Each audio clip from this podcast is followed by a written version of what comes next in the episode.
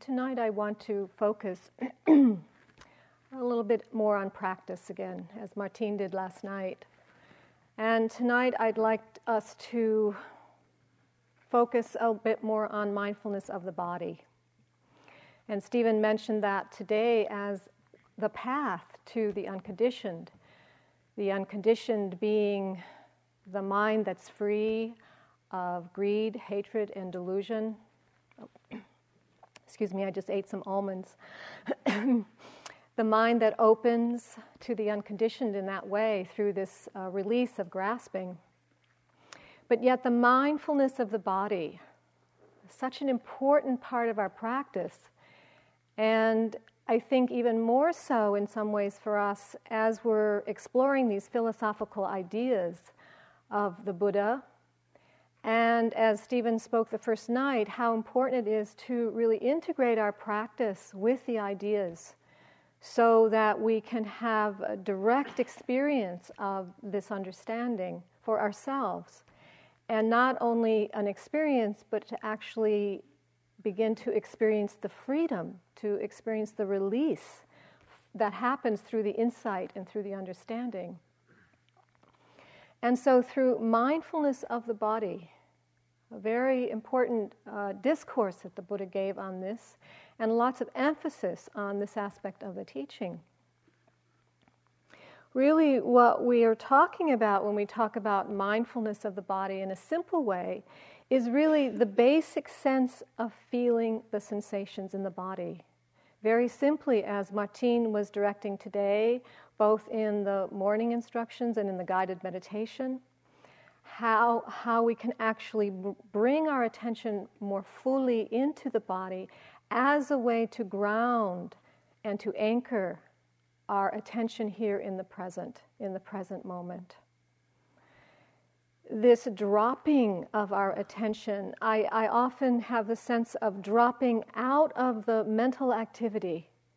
And perhaps, perhaps you've had this experience as well that when we get quite caught up in our head and our mental activity, our experience can be quite uh, one of being a head or sometimes a disembodied head, where we don't have so much experience of the rest of our being, the rest of our body. And so, through the practices of mindfulness of the body, we, begin, we begin to feel more uh, embodied, we feel more whole, we feel more unified, we feel less fragmented, we feel more anchored here in the present moment. This brings us into a direct contact with presence, with attention, right here and now. So, even as I'm speaking, I want to ask you how it is that you're actually listening. Are you listening only with your thinking mind or your mind, or do you actually have a sense of sitting here in your body, fully embodied, here in this room as you're listening? Because we actually need to bring more of the, the wholeness of ourselves to our experience to go deeply into the understanding of what is being pointed to here. So, as I talk, perhaps you may want to check occasionally and just see what your contact is like in your body as you're listening. You feel, sometimes we talk about feeling the sensations, the pressure of your body sitting, feeling the, your seat, feeling the cushion, feeling your body here on the, uh, the zabuton, on the mat, or the chair, just feeling that sense of presence so that you're here. You're not caught up in your thinking mind in the past and the future, but you start to anchor here into this present moment. This ground, I love that Stephen's been talking about the ground, this groundless ground. And as we begin to feel the ground, we can feel the ground under our feet. We feel that stability, we feel the foundation, and we're here. That sense of, I'm here. And this is where life is flowing, this is where life is happening, here here and now. This is the aliveness, the vitality, the energetic sense of being that is right here now. So, coming more fully into our body, we start to feel this sense of groundedness, this ground or this centeredness. And here we're able to receive the fullness of life as it mo- moves through. Life moves through the five senses, the sights and sounds and tastes and smells and touch, and through our, our mind, our thinking mind. These six experiences. One time I was on a retreat with Joseph Goldstein, and he, this, er, in the early days, and he mentioned that there were only six experiences. And it seems like this, our experience is very complex. It very, you know, so much is going on, but it actually is only six experiences that we can track the five senses and a thought or an image arising and passing in the mind. That's all that's happening. And so, in some ways, when we're bringing our attention more fully into the present moment, by just knowing it's one of these six experiences, it can actually help us begin to connect more, to make contact more with our direct experiences through these uh, five senses and through the mind. I remember when he said that, I was, I was really in such disbelief. I couldn't believe that it all boiled down to, five, to six experiences that I actually ca- caught him at the door when he was walking out of the meditation hall after the talk, and I said, Joseph, did you really say there's only six experiences? Yeah. but it was, it was one of those things, is taking that in this, from this very complex sense of this uh, reality to something so simple. It's just a sight or a sound, a taste, a smell, a touch, a, a, a, a thought in the mind or an image in the mind, mind activity. And that in our mindfulness, that's all we need to be attending to, moment to moment, is one of those six experiences. So even right now, the hearing the, the, through the ear door, you know, maybe feeling sensations in the body. You know, where are you? Where are you now? What's your experience as you're sitting here? When the Buddha speaks about mindfulness of the body, it's not really an, an, just an observing of the body. So, this kind of uh, knowing that I'm in a body or that I have a body or that there are experiences happening here. But it's really more of um, allowing our awareness, allowing that mindful attention to actually mingle with the sensations of the body. So that there's no distance, there's no gap in the observing. Sometimes we can, you know, be knowing or observing what's happening, and there can seem like this kind of distance of I am the one who's observing this body. You know, that it's in a way it's it, it's not as alive or there's not as there's not as much vitality as when you really bring the awareness fully into contact with the sensations and allowing that awareness and the sensations to mingle together. There's this wonderful simile from the buddha from one of his discourses where he talks about this.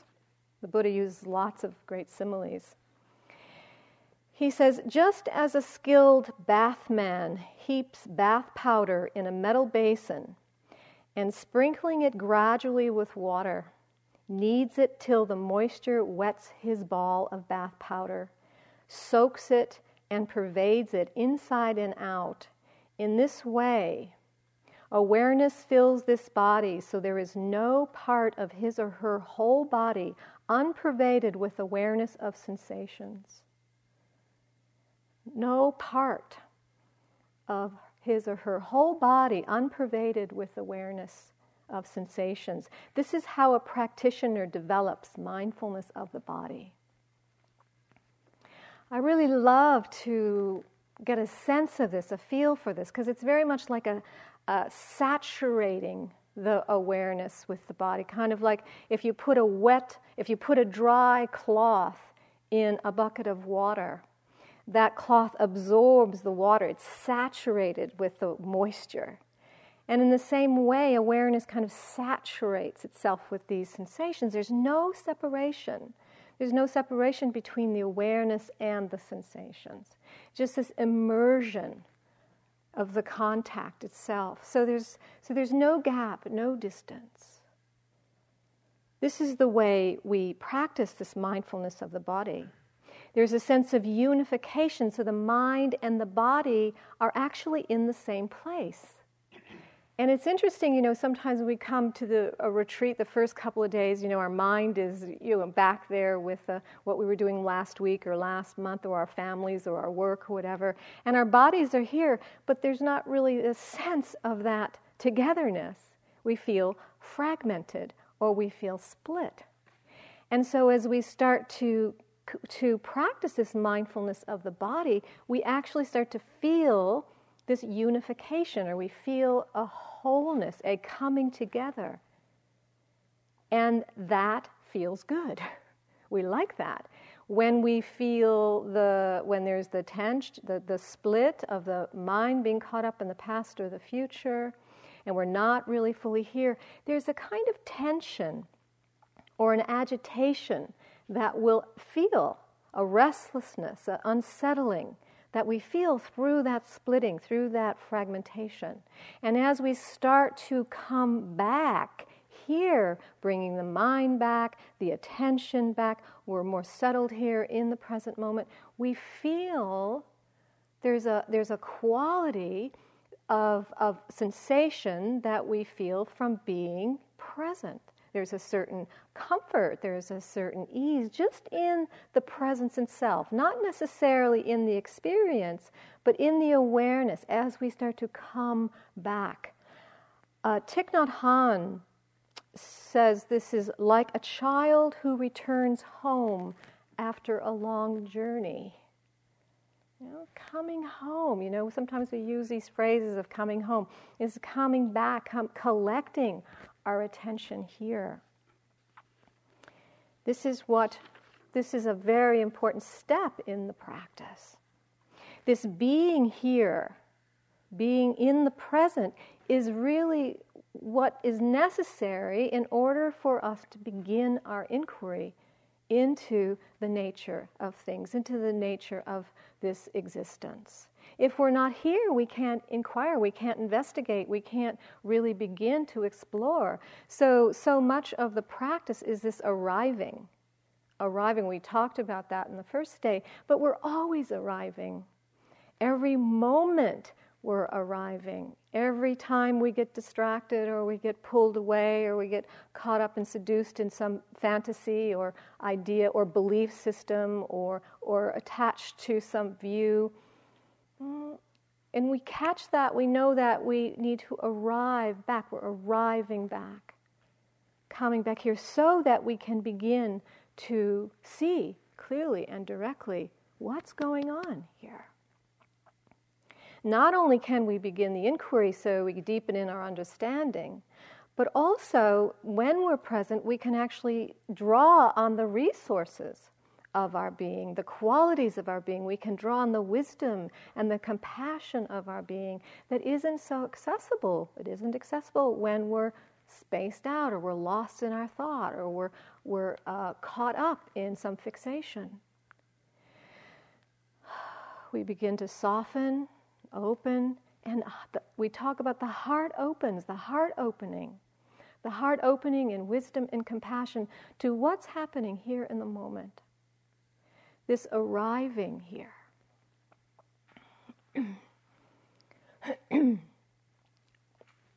so, in the Satipatthana Sutta, which is the sutta I mentioned earlier, which is what really this basis of this practice comes from, this uh, Satipatthana, the foundations of mindfulness. Patthana being the foundations or the ground, Sati is mindfulness, so the foundations of mindfulness. So the, the Buddha starts with mindfulness of the body, the first foundation, the first one that he starts with. And in the, the foundation of, mind, of the mindfulness of body, there are six practices that he gives, and three of them are what we practice here. The first one being the, the mindfulness of breathing. The very, very first one, the, mind, the first foundation is mindfulness of body, and the first, the first technique is the mindfulness of the breath basically knowing the breath. He, he, the, the Buddha says it like this He says, breathing in long, he understands he's breathing in long. Or breathing out long, he understands he's breathing, breathing out long. Breathing in short, She understands she's breathing in short. Breathing out short, she understands she's breathing out short. So it's just that, that bare knowing of the sensations of the breath. That's the basic practice. The one that Martine has been speaking about, we teach in the beginning. This grounding, this centering into the breath, so important. And for me, over the years of my own practice, the breath has become even a more important and powerful resource for me. It's one that I can continually return to when I may feel frightened or I might feel a little lost or overwhelmed or I'm uh, even opening to something beautiful and I'm really enjoying where I am. Taking that breath and really coming fully here. Just, just that unification, that coming into wholeness with the breath. Such an important resource and we'll be talking more about this too because it's so important this grounding, this anchoring into the present moment. So, the first one that the Buddha speaks about, the breath, knowing the breath, feeling the breath, breathing fully. The second one, the second practice is the one on the four postures, being mindful in the four postures of sitting and standing and walking and lying down the mindfulness in those postures itself, which is still the immersion in the body, feeling the body, knowing the body, sensing the body as it moves, as it sits, as it lies down. What's happening? What's occurring there? So we practice this here the four postures, mindfulness in the four postures. The third practice is the practice of activities that uh, Stephen read from the, the sutta on that where we are bringing our mindful attention to all of our activities, everything that we're doing through the day, whatever it is. This is what we practice here. The Buddha says it, it like this She acts, she, he didn't say she, but I'm saying she. Sometimes it's nice to hear that. She acts clearly knowing, she acts clearly knowing, making herself alert that's the basis of the mindfulness of activities. She acts clearly knowing, making herself alert. So, one of the qualities that we practice is alertness, keeping the mind alert, keeping the mind awake. And this alertness is an aspect of the mindfulness that we can then turn towards the body, towards the sensations, towards the senses, and then towards the uh, mind as mind as well, which is one of the other foundations of mindfulness, knowing the mind as mind. So, these first three um, practices are the ones that we, we base the retreat form on.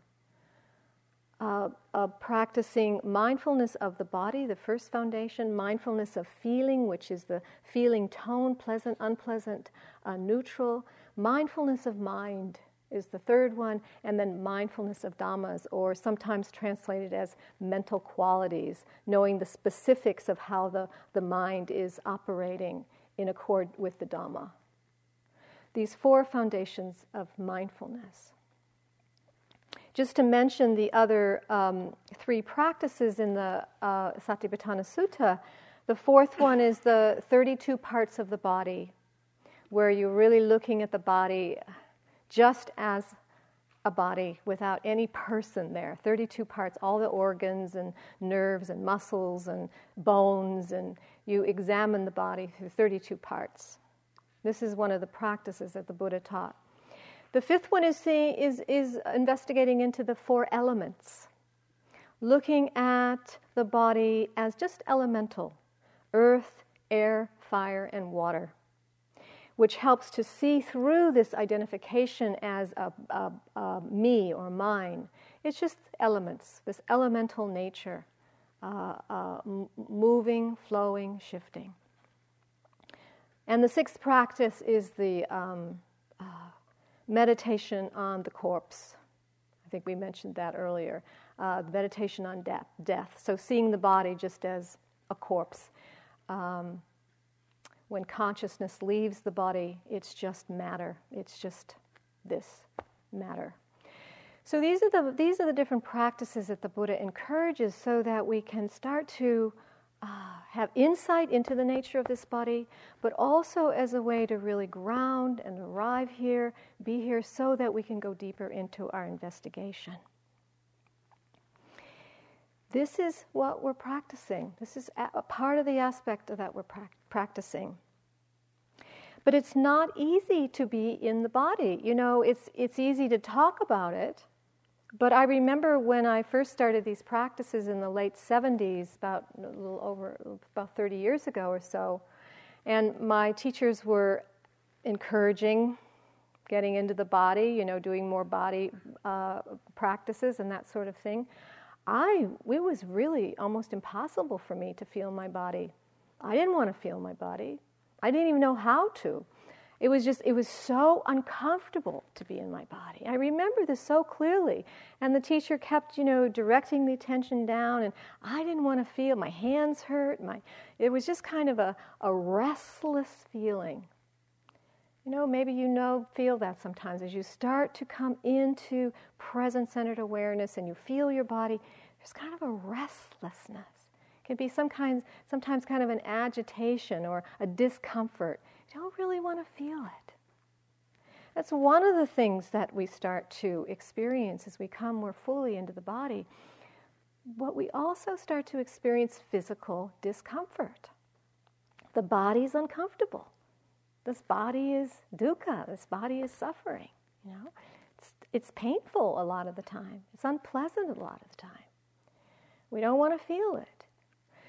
This body we, it also contains the emotional life. The, sometimes the emotions are really painful. The emotions are really hard to be with. And so it's so easy for the consciousness to slip off of those sensations. We don't want to feel those sensations. And I think that there's a whole kind of uh, way of being. The human beings move away from the discomfort, move away from the pain towards something much more comfortable, more pleasant, more enjoyable, because why feel this?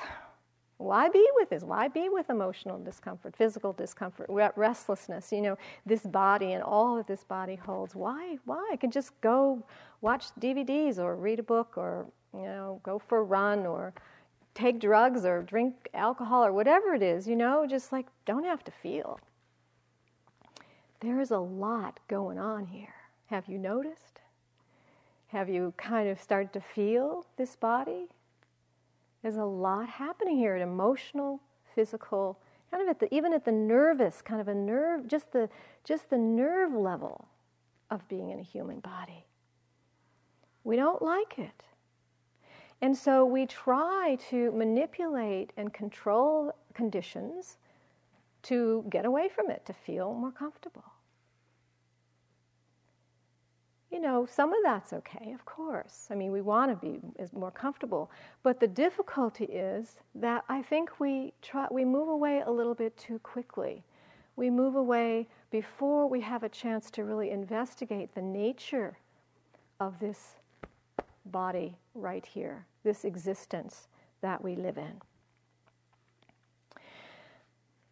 One time I was um, sitting a three month retreat at the Insight Meditation Society, and it was early, the early years of my practice. And, you know, go to the three month retreats with a lot of um, expectation, one of them being that that it's going to be quiet, right? It's going to be a really suitable place to practice. There's going to be good conditions.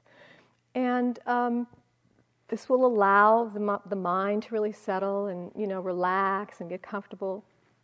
And I remember about three weeks into this three month retreat, they announced that there was going to be, un- unexpectedly, it's not like they planned this, although they could have planned this, they announced that there was going to, they were having to dig up a pipe right next to the meditation hall. And it was going to go on for three days. And they had to get one of those small caterpillar machines out and they were going to have to work all day and just dig and dig and dig right next like literally like three feet four feet right outside these windows here So this digger, this machinery, you know, going and digging, and you know, it's it's it's kind of one of those, eh, you know, it's just kind of like going, and you know, it's just like. So we go, you know, sitting in the meditation hall, and just this annoyance and this irritation, and it's like, Ah, oh, I'm supposed to be quiet. It's supposed to support my calm and my tranquility. How am I going to meditate? How, how am I going to get deep? How am I going to get, you know, insight? You know, it's like, like somehow that had to go away for this to happen. And of course, the teachings, this was the initial reaction, but the teachings are saying, feel, be present with what's happening, be here for it.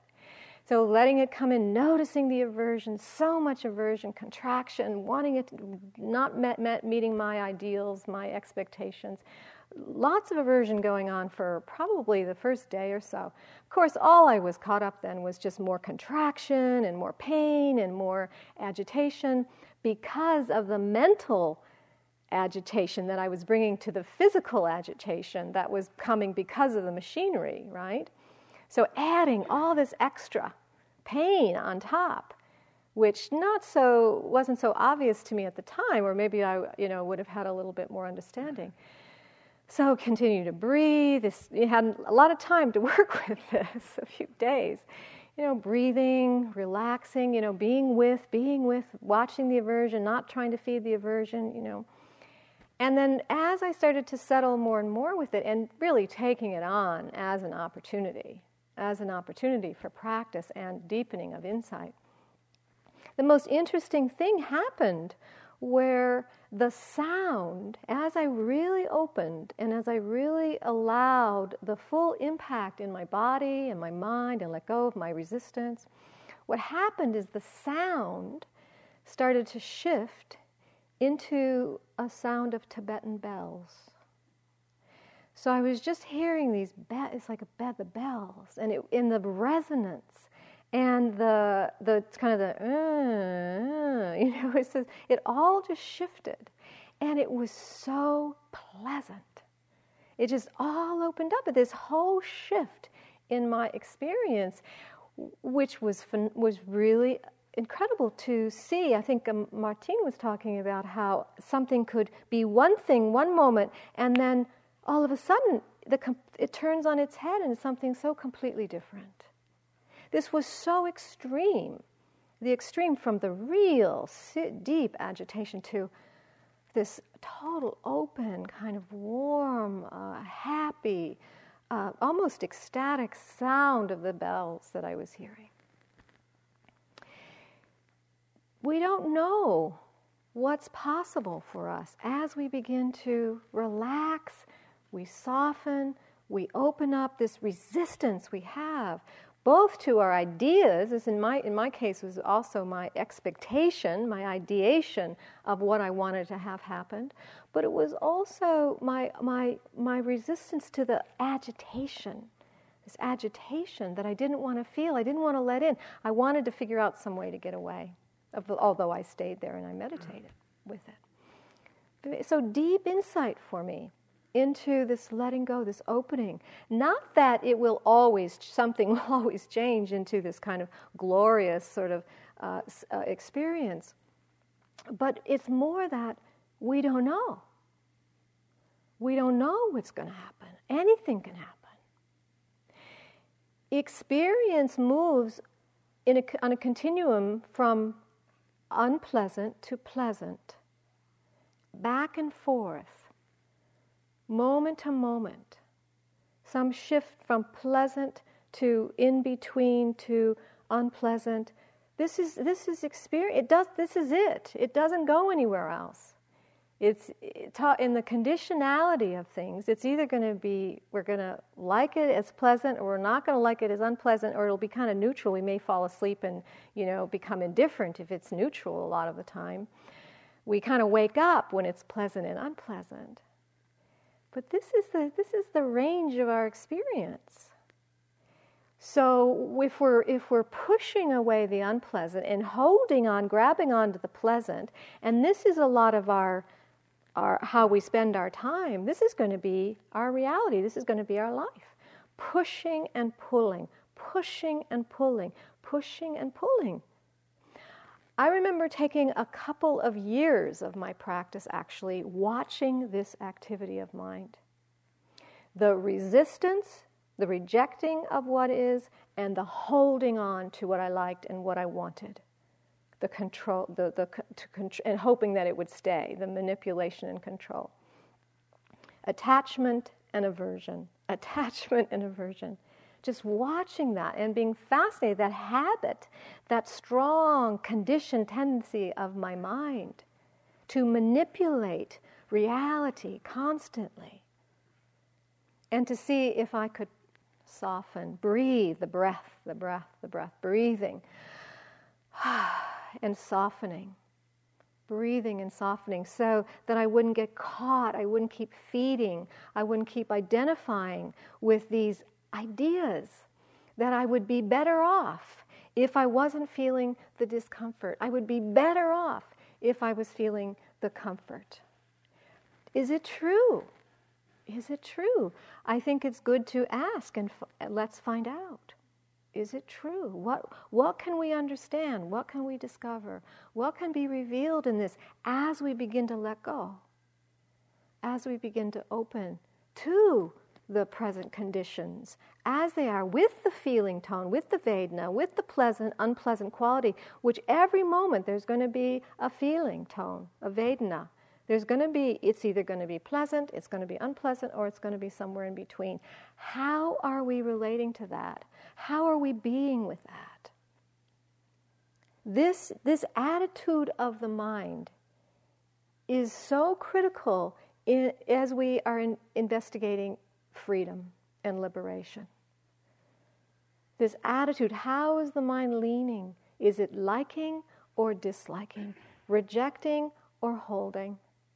This relationship is what's going to open up what, what Stephen's calling the unconditioned, that freedom from greed, hatred, and confusion. The confusion often arises right around that neutral place sometimes, that indifference, that falling asleep, that dulling out, because we're not, there's no stimulation there. Mm-hmm. All of it is very important to pay attention to.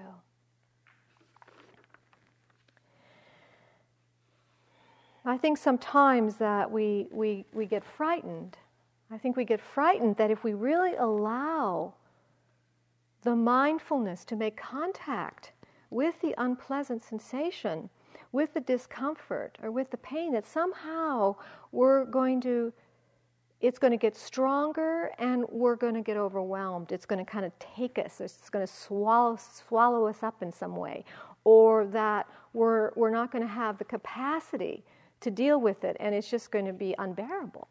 We, so, so there's a way that we kind of protect or we hold back, we, we just uh, we have strategies to keep the, the, the pain at bay without really investigating, without really inquiring. And some people here are starting to do that. There were some interesting things that people said today about, oh, I just let myself feel it. You know, usually I just, you know, change my posture or I just avoid this tension in my knee or whatever it is.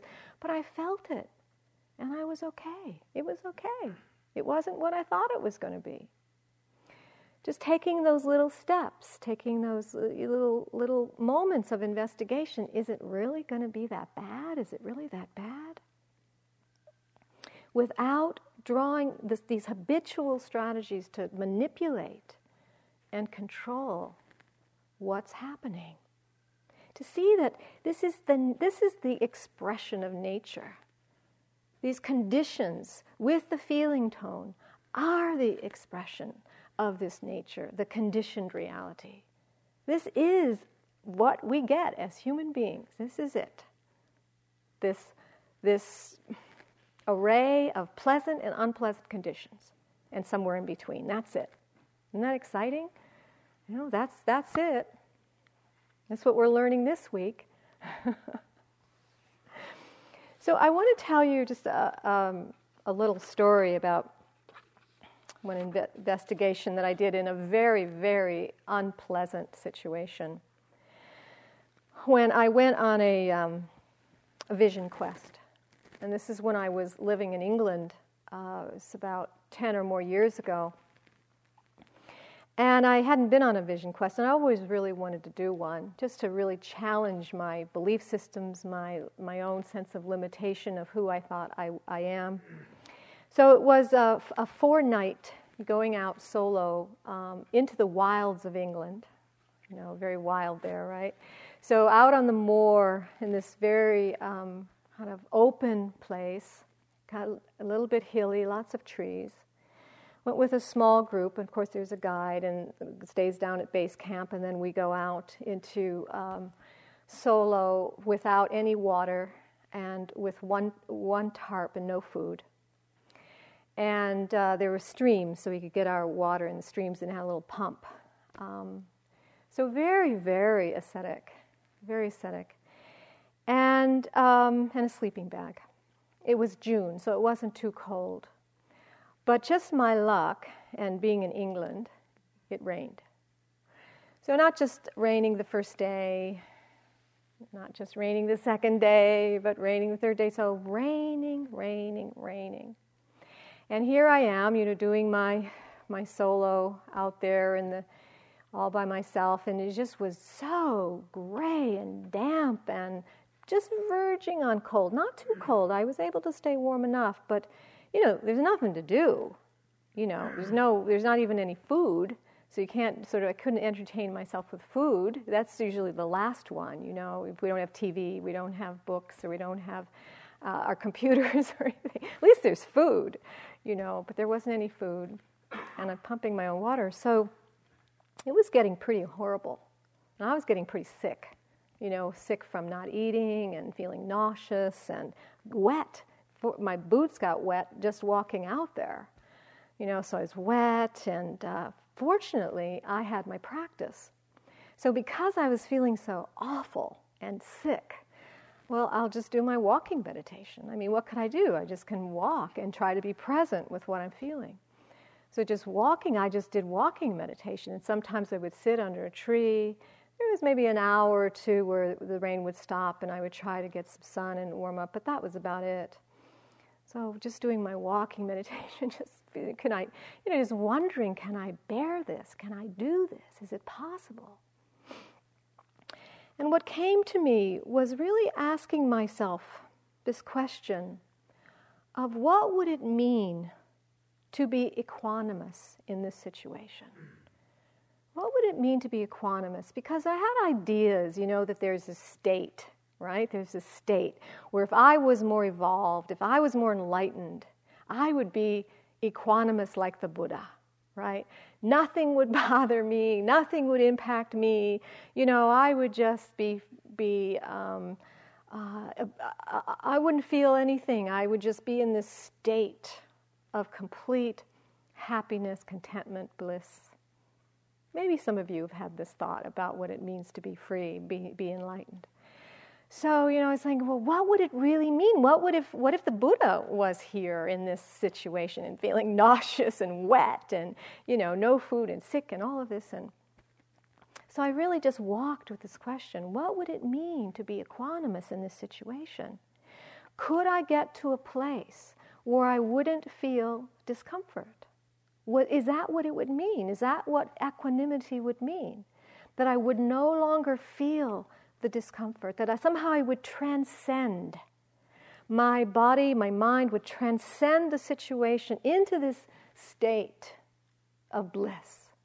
And I wouldn't feel anymore, even though I'd be sick and I'd be wet and all that, you know. So I was really exploring all these, really inquiring into what does this mean? What does it really mean to be a human being? What does it mean to be free? What does it mean to be in this kind of situation and to be a free human being? Could I really erase these conditions? Transcend. I just kept walking and walking. And what I realized was no. As a human, I'm not going to transcend these situations. Yes, sure, I could have gone into some, maybe I could have achieved some kind of deep states of concentration, and that would have been a kind of transcendent, transcendence temporarily. but I didn't wasn't interested in that. I was interested in being present for this. What would it mean to be alive, to be engaged? And I, I saw, no, all that's necessary here, true, true equanimity, is a mind of non reactivity, a mind that is not in reaction to the conditions that are arising. It doesn't mean that the conditions stop. It doesn't mean that the Vedana stops, that there's no more pleasant, unpleasant. It means the mind is not in reaction to. The mind is free. The body is still in discomfort. This, you know, the, the body's still feeling sick and all of that, and the pain and the wet and the cold and hungry. But the mind, my mind isn't in reaction. So then I kept working with that, and I got I kept getting a sense of this quality of acceptance. And not a kind of passive acceptance, oh, there's nothing I can do, so I may as well accept it, acceptance, but really on a staying engaged, staying in contact, staying awake without being in reaction. And then what I saw was that actually the truth is, is that in this awake state, I am limited as a human being, and I don't know if I can take this. This may be all I can do. If I don't really pay attention here, I could get dehydrated. I could uh, maybe get dizzy. I could fall down. I could get hurt. I need to pay attention. So, paying attention wasn't just being attentive to the sensations, but being attentive means that there is wisdom there's wisdom that can arise, that can, in the present attention, can then know how to respond to the situation, can kind of take stock, can have a comprehensive view of what's going on, and then make choices, make decisions. And so what I saw was I think I hit my limit. I think three days of going through this and not knowing how much longer, how much more strength I had. And this is all part of the vision quest. If you know about vision quest, if you if you get in trouble, it's fine to go out, to go down to base camp, and and go back to get taken care of by the guides. So then the question was, okay, what's my limit? So the next was, okay, I'm here. I'm not in reaction. I'm not wanting this to be different right now. I'm just wanting to look objectively at the situation, and I saw that's it. Three days, three nights, that's it. Three one, nights spending under a tree with snails going through my hair, waking up at night pulling snails out of my hair. And, you know, I think that's it. this is pretty courageous. This is pretty noble. Three days, three nights. And I went, I'm going in. And I went in, the guides were there. They welcomed, put a warm blanket on me. There was a tent up on the hill for people who came in. I went in the tent with my blanket. They handed me a bowl of miso soup. I was in heaven. I was I, I arrived in heaven. A tent, a blanket, and a bowl of miso soup. That was it. I was as happy as I ever thought I could be in the whole world. Talk about conditional, right? conditional. I was I was ecstatic and I slept. I was happy. I, I, think I was happy. I was happy for hours. I don't remember ever being so happy. Just lying, I was sleeping, waking up. And the way the Vision Quest works is you don't actually break your quest when you come in. You just stay up in the tent. And then when the others come in, then you do the ritual. You close the Vision Quest. And so that I was able to finish the quest with the group and went through the the circle and then back into the world. So it was it was phenomenal, really, to to have the depth of that insight and that understanding of that the discomfort. It's absolutely clear to me now. The discomfort, the the Vedana of the unpleasant in the conditional reality is not does not go away as a human being. As a human being, what my practice is is to watch my reaction to the conditions. Whatever the conditions, am I rejecting? Am I, re- am I uh, uh, pushing away? Am I judging? Am I blaming? Am I getting caught up in my resistance and my struggle? Can I soften? We say, let go. This we let go. Can I soften that? Breathing, grounding, anchoring into the body, being present as I breathe and soften. Grasping onto the pleasant. Oh, I want this to stay. I love this. I want this. Holding on to that. Seeing that, noticing, can I let go? Relax, open. Come back here into this simplicity of this moment here. This simplicity. Just this returning, returning. I think every spiritual tradition has this teaching of returning, returning. Here. What's here? What's here? When we're not in reactivity, we're not grasping, we're not clinging, we're not holding on, not manipulating or controlling. This is when we, when we say free of greed, free of hatred or aversion, free of confusion, confusion that doesn't know what's going on, what to do, what we, we are free, free of this reactivity. Equanimity is said to be the deepest peace, the deepest peace. Sometimes it's equated with nibbana, this deepest freedom, this non reactive mind. For me, the teachings are getting more and more simple, really, in what to pay attention to, what to pay attention to, and how to pay attention, how to ground, how to anchor, how to be in contact with present conditions, here and now. And of course, this makes us very, very vulnerable. When we really are here, when we really are in contact we're vulnerable because we don't know what our capacity or resources are going to be to meet the moment. And in that openness, life comes in. Life comes in through all the senses, through the mind, the memories, the, the images. Life comes in. We're not blocking, we're not pushing away, we're open. And when we're open, we're vulnerable. The heart gets activated, the heart gets moved, touched by life itself. And it's hard sometimes, it's challenging. Our teacher Ajahn Sumedho, uh, one of the elders in our tradition, says that life is like standing under a waterfall, a strong waterfall. This impingement, moment to moment can we keep our balance? Can we keep our balance when, we when we open? And if we can't, it's fine. Then we close. We recharge. We wait until we can get some balance. Then maybe we'll open again. It's fine. Doesn't matter. We don't need to be in an open state all the time. It's part of the wisdom and the compassion, paying attention, listening to what's needed in the moment. So our practice isn't easy. And we don't know what's going to happen in this openness. When we're really open and we're not defending or blocking or manipulating, we don't know what's going to happen in the next instant. And we don't like it. we don't like not knowing. Another way. I want to know. I want to control. I want to.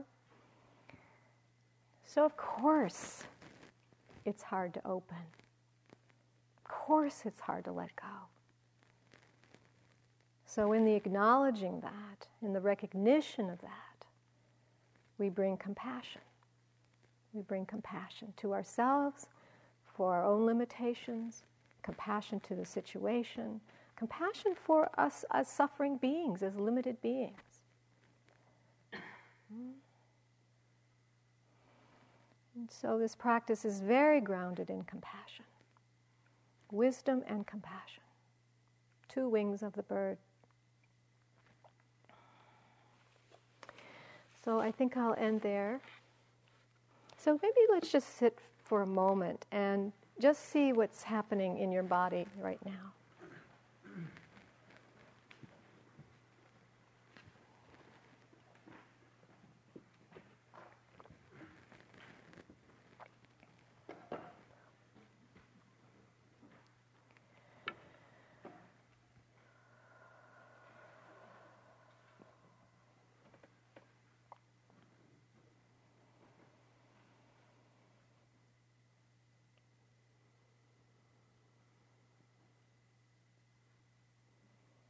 Breathing, or whether you feel expanded or whether you feel contracted, doesn't matter.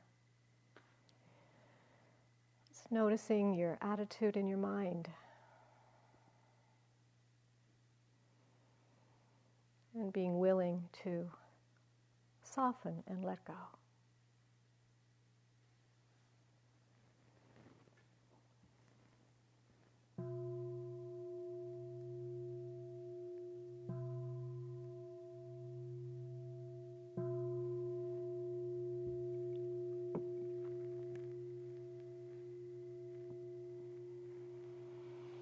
Thank you.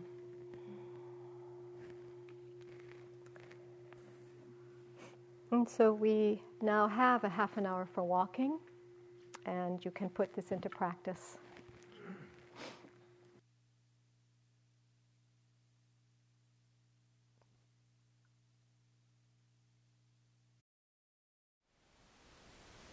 Thank you for listening. To learn how you can support the teachers and Dharma Seed, please visit dharmaseed.org slash donate.